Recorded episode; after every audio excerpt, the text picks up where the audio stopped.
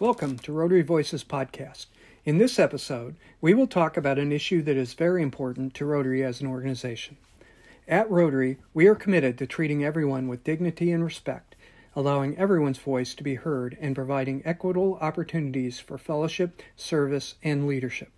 Our members want and expect Rotary to be a diverse, equitable, and inclusive organization.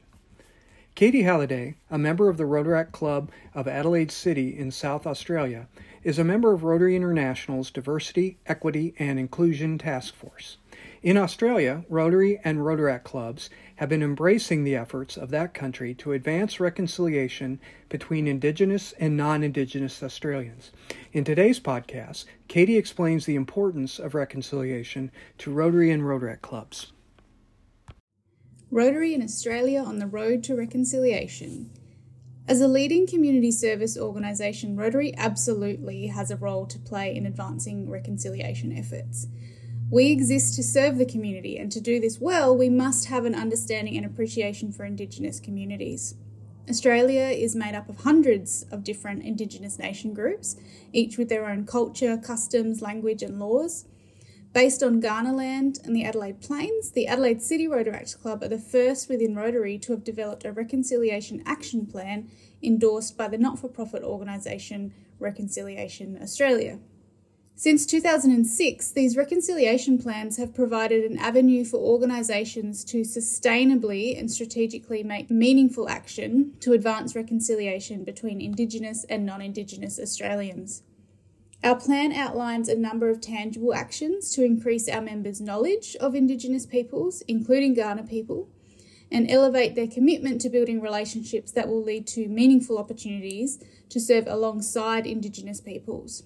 We seek to ensure that our service projects, initiatives, and membership opportunities are inclusive of, respectful of, and extended to Indigenous peoples.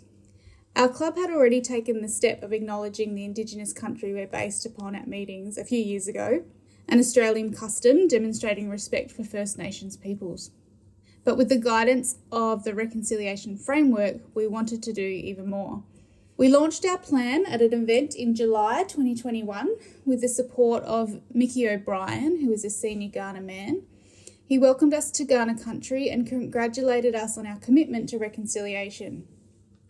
We were joined by Rotaract and Rotary members from District 9510 who wanted to celebrate with us and learn more about our vision and plan to support reconciliation, not only in our club but within other clubs as well. The vision and principles of Rotary encourage us to promote diversity, equity, and inclusion. Reconciliation action plans are an incredible resource to support this in Australia.